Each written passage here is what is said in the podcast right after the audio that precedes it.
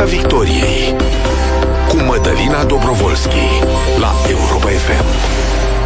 Și vă spun bună seara tuturor, ne auzim la radio și ne vedem ca de obicei pe Facebook. Discutăm în această seară despre atenție, viață și moarte. Cum e să salvezi o viață, să dai o șansă, cum e când cineva își pune pur și simplu viața în mâinile tale și cum e când moartea cuiva se transformă în viață pentru alți oameni. Cel mai bine despre cum se simt și se fac toate aceste lucruri știe medicul chirurg Vlad Brașoveanu, profesor universitar, șeful secției de transplant hepatic de la Institutul Fundeni, omul căruia pacienții îi spun omul cu mâinile de aur. Bună seara și mulțumesc foarte mult, domnule doctor, pentru că sunteți în studio. Mulțumesc pentru invitație, Mădălina. Uh, te felicit pentru această emisiune, pentru această temă. Astăzi, în drum spre spital, în drum spre Spitalul Fundeni, eh, chiar la Europa FM, toată lumea discuta despre problemele care sunt, nu puține în sistemul medical, despre șpagă, despre cazul de la Iași. Te felicit pentru că trebuie să spunem și lucrurilor bune care se întâmplă în sistemul medical și astăzi vom vorbi despre, în special despre transplant hepatic, o performanță în chirurgie, o performanță în chirurgia românească, vom vorbi despre chirurgia românească, despre transplantul hepatic în România și nu numai. Așa este. Și foarte bine că am pus încă de la început în context discuția, chiar la asta m-am gândit, într-o perioadă în care vedem niște exemple îngrozitoare, înspăimântătoare, care au ajuns și în preța internațională, trebuie să-i aducem un plimpan și pe oamenii care fac uh, performanță, adevărații profesioniști din uh, sistemul medical din România, care de asemenea sunt în presa internațională cu aceste reușite și vom discuta despre ce înseamnă transplantul hepatic și cât de multe s-au făcut în România și cât de multe sunt sub semnătura medicului chirurg Vlad Brașoveanu, dar uh, nu pot să nu întreb cum se simte profesionistul, chirurgul Vlad Brașoveanu atunci când vede o asemenea nenorocire precum uh, cazul de la Iași. Pentru că și oamenii aceia își spun doctor, da? deși departe de ei uh, um, asimilarea acestei, e o acestui statut. foarte grea și mi-e foarte greu să comentez, nu știu detalii, dar uh, tot ce vreau să vă spun, toate aceste lucruri se întâmplă datorită faptului sau din cauza sistemului medical subfinanțat în România. Credeți-mă că acel medic nu-l cunosc, nu am auzit de el, dar uh, sunt convins că el vrea să facă bine oamenilor. În rest, organele statului, organele abilitate, Colegiul Medicilor, în drum spre voi aici, l-am aflat pe, l-am auzit la Europa FM pe președintele Colegiului Medicilor pe țară, profesorul Coriu, care s-a pronunțat cumva, uh, va fi un, uh, și se va pronunța Colegiul Medicilor. Mi-e greu să comentez, dar eu cred că Uh, medicii își fac treaba și își fac, o, o mare parte din medici fac treaba cu pasiune, cu dăruirea și sigur că există și uscături, nu există Uh, păduri fără uscături, dar uh, trebuie să spunem și lucrurilor uh, bune care se întâmplă, nu numai... Sigur că e un caz care a captat, captivat atenția opiniei publice, dar trebuie văzut care, care, care este realitatea. E clar acolo Pentru că e foarte ușor să condamnăm uh, un om care poate făcea bine, nu știu, uh, poate da, a greșit. Noi, trebuie să fie judecat de colegii da, medicilor, nu de De noi, publică. așa. Dar uh, noi acum citind informații din anchetă, ceea ce m-a șocat pe mine este că, dacă e adevărat, eu acum doar citesc niște lucruri care au fost vehiculate în presă și informații care au ajuns la presă de la autorități, că unii pacienți își puneau încrederea în actul medical și în medic pe care îl vezi ca Dumnezeu. pacienții își pun încrederea în noi. Da. Repet, sistemul cronic subfinanțat probabil că duce și la uh, probleme de genul acesta. Dacă aceste dispozitive, cred eu, erau în abundență, nu s-ar fi ajuns aici. Da, e un semn de întrebare și vreau să trecem acum spre povestea medicului Vlad Brașoveanu. Spuneam la început uh, că sunteți unul dintre medicii cu cele mai multe transplanturi la activ. Am uh, numărat eu bine din ce am văzut în presă peste 500 de transplanturi. Mădălina, Care e povestea vor, medicului Vlad Brașoveanu? Nu vorbim de medicul Vlad Brașoveanu, vorbim de transplantul hepatic în România, vorbim de școala de la Funden, de școala creată de profesorul meu, profesor Inel Popescu. Este vorba despre 1150, de peste 1150 de transplanturi hepatice de toate tipurile, și aici vorbim de transplant hepatic de la donator cadaveric, transplant hepatic de la donator viu cu toate componentele sale, uh, split in vivo, split ex vivo, transplant hepatic de la donator viu, și, evident, transplant pediatric și vom vorbi și despre acest lucru, pentru că sâmbătă s-a întâmplat un eveniment foarte frumos în România. În sfârșit, România, în anul 2023, are un centru de transplant pediatric acreditat, unde este normal să fie. Am reușit anul trecut, cu ajutorul Agenției Naționale de Transplant și, de ce să-l recunosc, cu ajutorul Ministerului. Domnul ministru Rafila ne-a susținut, a fost înființat acest centru și iată că a fost uh, o realizare uh, Uh, mare, vi- sâmbătă, deci în weekend, da? da. Uh, a fost realizat primul transplant hepatic pediatric de la donatori cadaverici. Sunt foarte puțini donatori cadaverici pediatrici în țară, dar atunci când apare un donator cadaveric, el trebuie folosit și este obligatoriu să fie salvați copiii români. Au fost situații când n-am avut primitor uh, uh, pediatric în România și atunci evident că organele, respectiv ficatul, vorbim despre ficat, au plecat la Eurotransplant. Această intervenție chirurgicală a fost realizată sub coordonarea profesorului meu, profesorul Nel Popescu, a fost realizată de doctorița Hrehoreț, ajutată de doamna conferințar Laura Bălănescu și echipa, deci în combinație echipa de la Funden și echipa de la Grigore Alexandrescu și coordonată, deci anestezia și terapie intensivă a fost realizată de, de asemenea de echipa de la Fundeni în coordonare, în, în combinare cu echipa de la Grigore Alexandrescu, de doctorița Fota. Câți ani avea pe care o felicit pentru că uh, a fost uh, o presiune mare. Primul uh, transplant într-un centru nou creat nu e simplu. Ca- care e vârsta copilului uh, care a Fetița suportat? care a suportat transplantul avea, are 11 ani, are 11 ani, uh, suferea de o ciroză biliară decompensată și singura șansă a ei la viață era transplantul hepatic. A apărut acest donator cadaveric de 3 ani,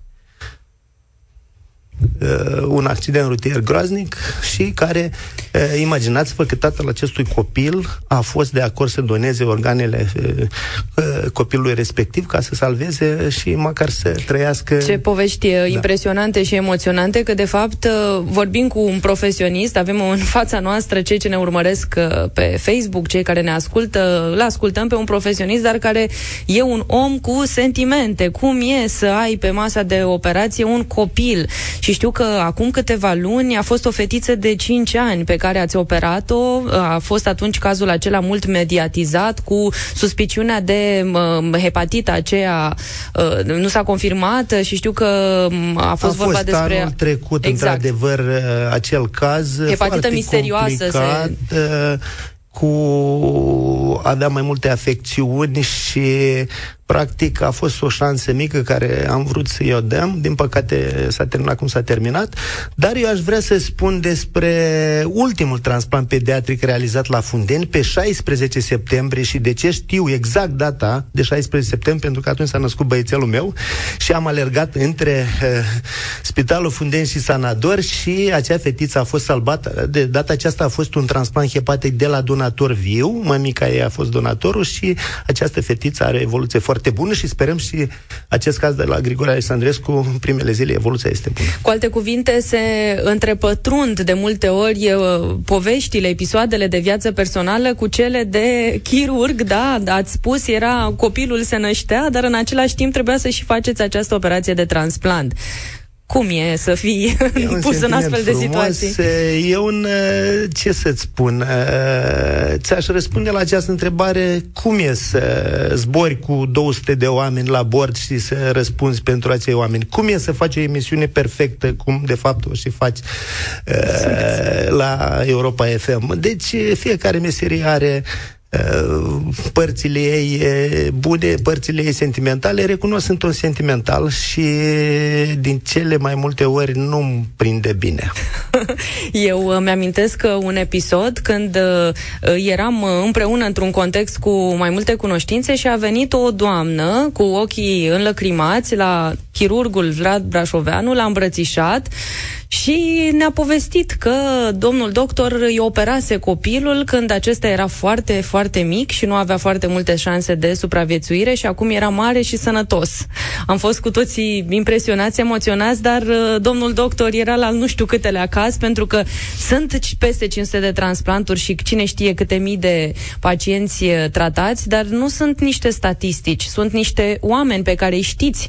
Vă fotografiați cu ei când vin la control și vă urmărim pe rețele de socializare și spuneți da pentru viață.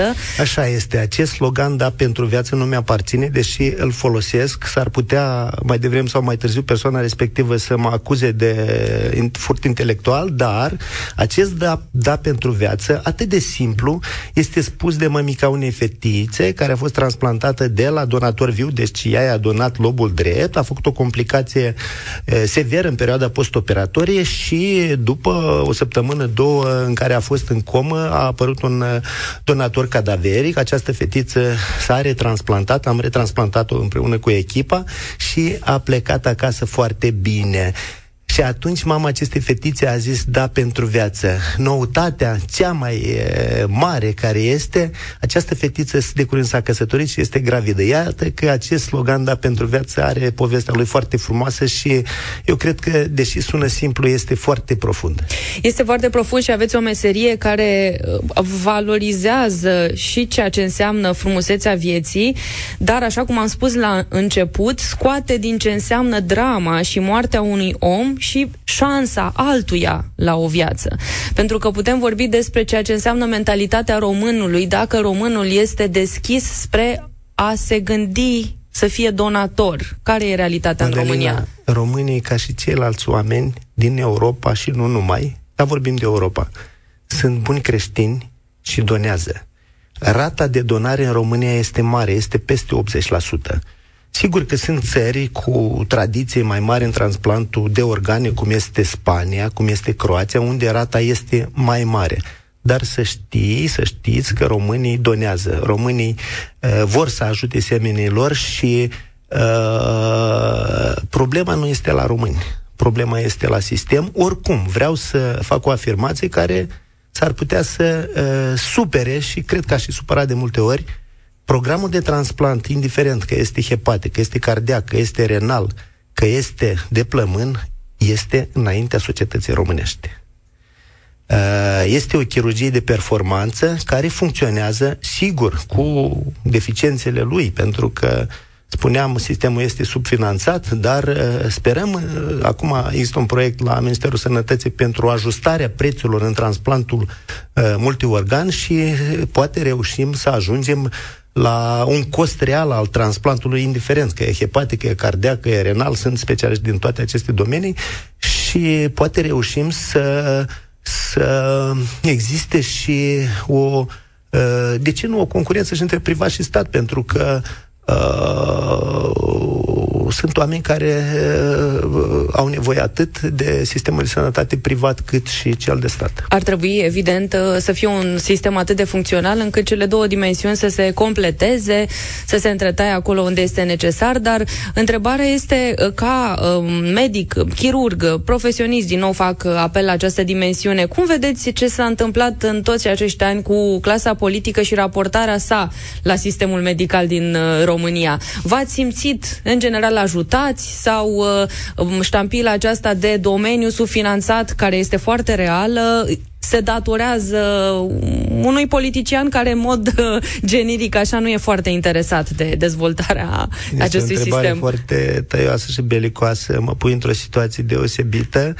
Am avut o relație, am o relație, am avut o relație cu și foștii ministri ai sănătății și cu actuală bună.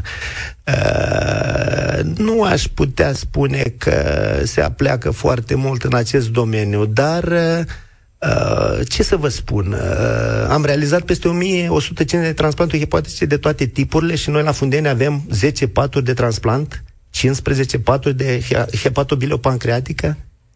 Deci e o listă de așteptare imensă care nu avem unii să rezolvăm. Despre asta vorbim, Mădălina. Dar nu aș vrea să intrăm în aceste detalii pentru că nu e obiectul emisiunii. Este. De ce să nu spunem lucrurile pe, lucrurilor pe nume, de fapt? Pentru că dacă nu vi se dau toate instrumentele Uneori Acum, e talentul și dedicarea scuze, medicului proiect, nu este de ajuns. Avem un proiect de uh, un spital nou în Fundeni care sperăm să se realizeze în 3, 4, 5 ani maxim și unde să avem alte condiții, un număr mai mare de săli de operații, un număr mai mare de paturi de terapie intensivă, un număr mai mare de uh, gastroenterologie și hepatologie, unde să fie investigați acești bolnavi și să mărim numărul de, trans- numărul de proceduri. Că de fapt despre asta vorbim. Mortalitatea pe lista de așteptare, care este foarte mare, a crescut în anul pandemiei, în picul pandemiei, în 2021, practic primul an când am scăzut sub 50 de proceduri pe an. Iar pe lista de așteptare, imaginați-vă, sunt peste 450 de bolnavi care așteaptă un transplant de ficat, de exemplu. Nu vorbesc de transplant renal, de transplant cardiac, pulmonar, etc., etc. Probabil că și acolo sunt aceleași probleme. Imaginați-vă cât de puține organe sunt pentru a salva aceste vieți și presiunea este foarte, foarte mare. Piața Victoriei cu Mădălina Dobrovolski la Europa FM. Și invitatul meu în această seară este medicul chirurg, profesor universitar Vlad Brașoveanu, șeful secției de transplant hepatic de la Institutul Fundeni, un subiect foarte greu și uh, impresionant ce înseamnă pentru un om să aștepte să fie pe lista aceea și să nu știe dacă îi vine vreodată rândul. Aș vrea să vorbim puțin, uh, așa pe înțelesul tuturor, cam ce înseamnă un pacient care are nevoie de transplant, ce presupune această listă de așteptare și când ajunge cineva cu o problemă de ficat subiect al unui posibil transplant. Indicația principală în transplantul hepatic este boala terminală hepatică. Deci, cirozele hepatice de diferite etiologii și mă refer în primul rând la cirozele virale, VHB, VHD, VHC, dar și alte cauze de ciroză, toxic-nutriționale.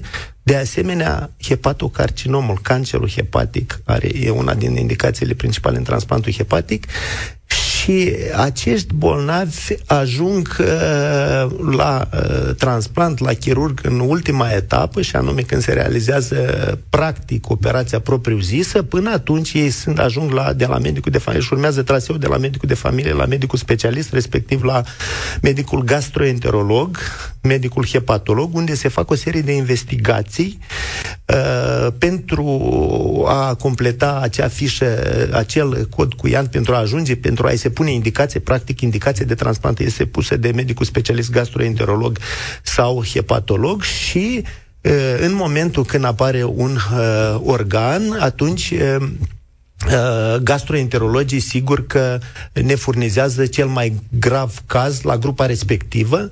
Uh, evident, dacă sunt contraindicații din cauza anesteziei sau din cauza chirurgiei, atunci uh, se trece la următorul caz care este la fel de grav și așa ajunge un bolnav cu ciroză la transplantul hepatic. Și trebuie să vorbim și despre dimensiunea compatibilității, că nu oricine poate să primească de la oricine această bucățică de ficat salvatoare, pentru că am citit, acum dumneavoastră sunteți specialistul, e nevoie doar de cât la sută? 1%, 1% din masă corporală a primitorului. Adică Așa este. Un fragment uh, de un ficat. Un fragment de ficat sau un ficat întreg.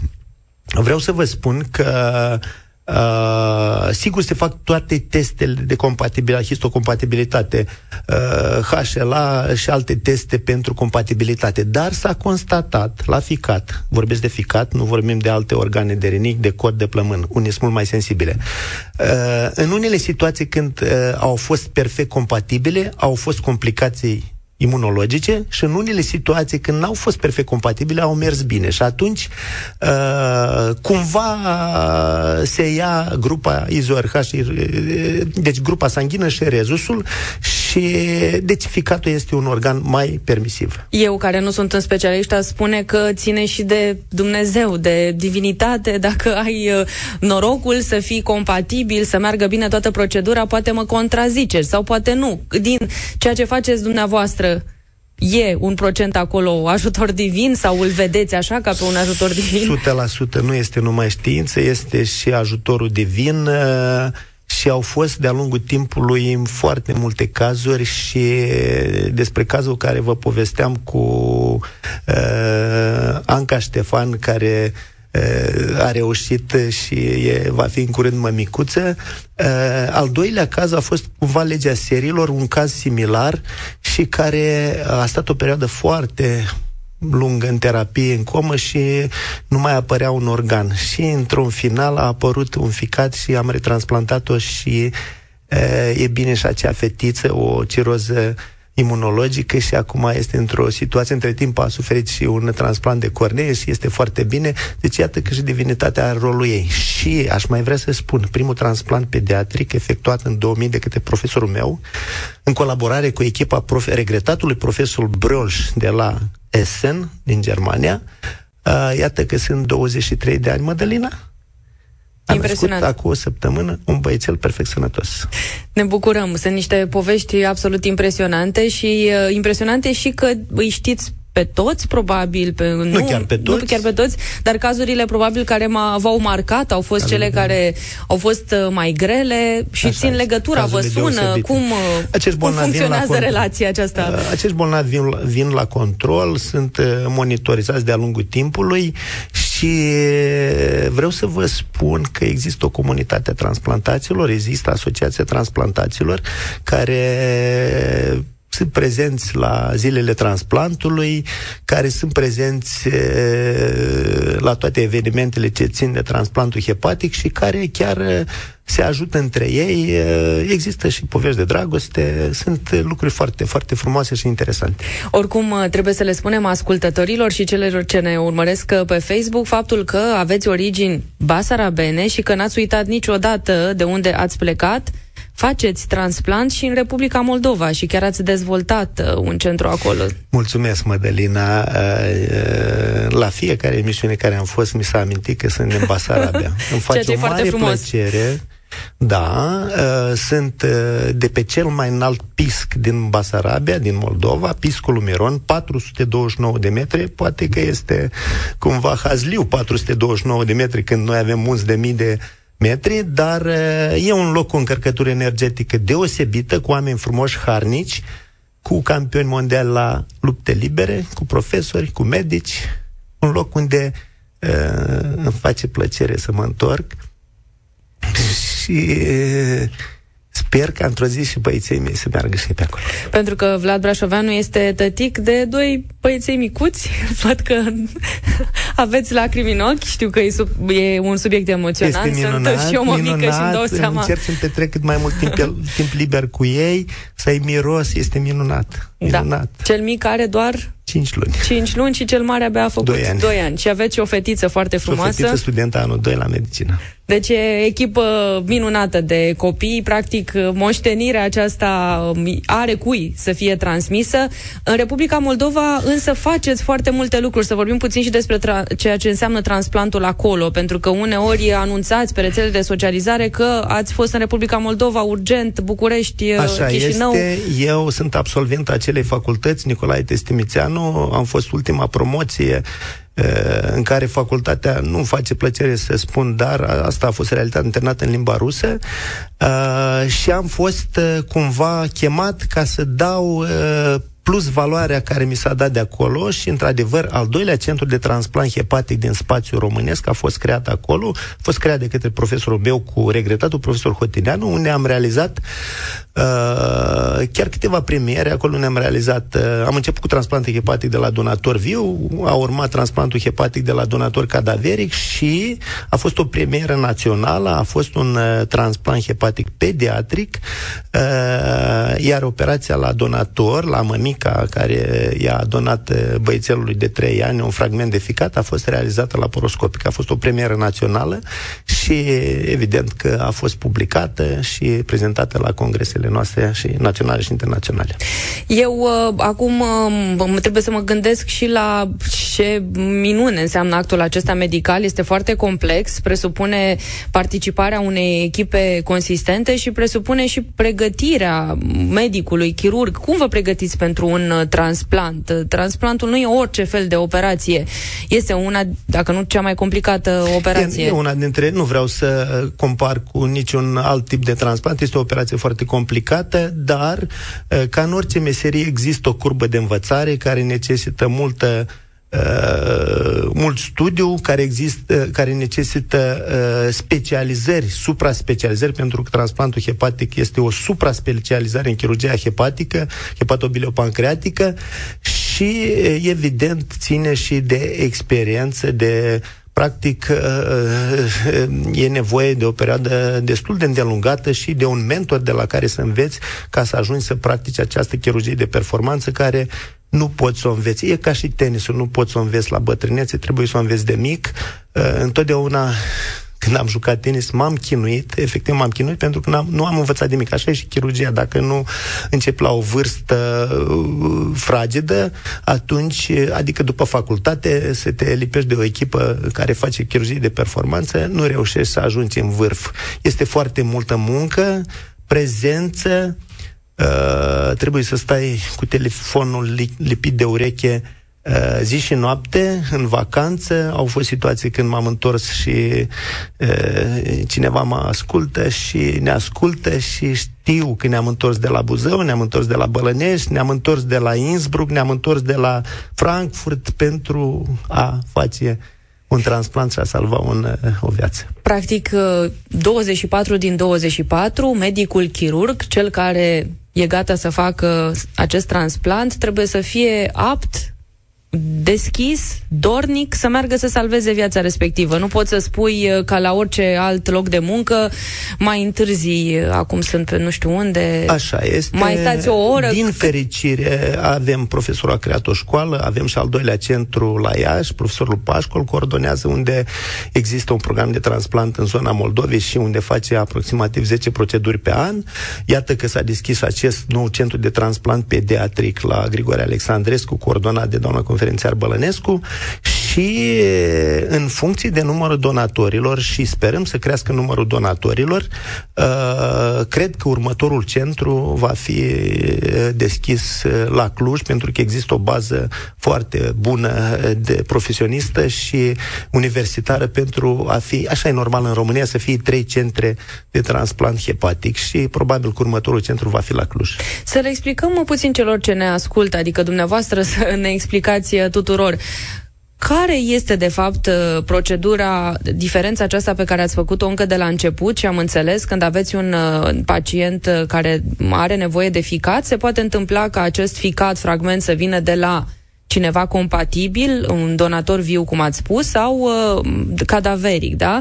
Sunt proceduri uh, foarte diferite, înțeleg. Sunt diferite. Transplantul hepatic de la donator cadaveric este o urgență chirurgicală, deci apare organul și se pune în funcțiune tot mecanismul pentru a fi realizat transplantul hepatic poate fi în cursul dimineții, în cursul zilei, noaptea, deci este o Începe operație cronometrul, de nu? urgență, da, exact. Cât puteți uh, să beneficiați de un organ utilizabil? Ficatul e vorba de ore, trebuie probabil. implantat până în 12 ore, dar uh, România nu este o țară mare și ne-am încadrat de fiecare dată uh, aproximativ în 6-8 ore.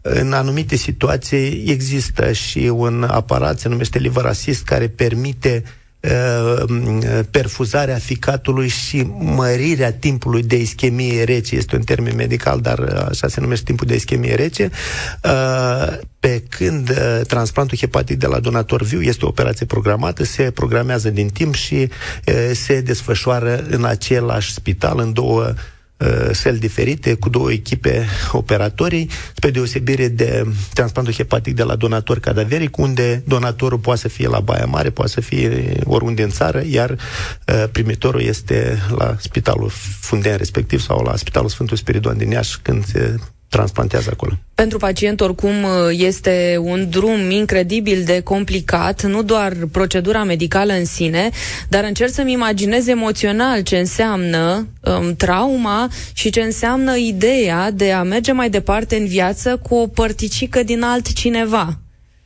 Ați purtat este. probabil multe discuții cu pacienții despre lucrul acesta. Uh, mai puțin la transplantul hepatic de la donator cadaveric. Noi, practic, uh, vedem bolnavul pe masă de operație pentru că acești bolnavi, contactul acestor bolnavi este cu gastroenterologul sau hepatologul, iar uh, la transplantul hepatic de la donator viu, sigur că da, vorbim atât cu donatorul, explicăm toate uh, riscurile, pentru că donatorul nu este un bolnav, este un om sănătos și uh, siguranța viața lui trebuie să fie maximă uh, și atunci uh, în fiecare centru de transplant uh, de oricare, hepatic, renal, există și un psiholog care vorbește cu acești bolnavi și care uh, la care le explică toate posibilele complicații. Imaginați-vă că acești bolnavi cu ciroză au encefalopatie, au diferite stări și ele trebuie să fie explicate atât bolnavului, cât poate el să înțeleagă în momentul la dificil sau, da, ce e foarte important și familie, pentru că uh, este o chirurgie mare, o chirurgie cu riscuri de complicații, nu totul este perfect, apar și complicații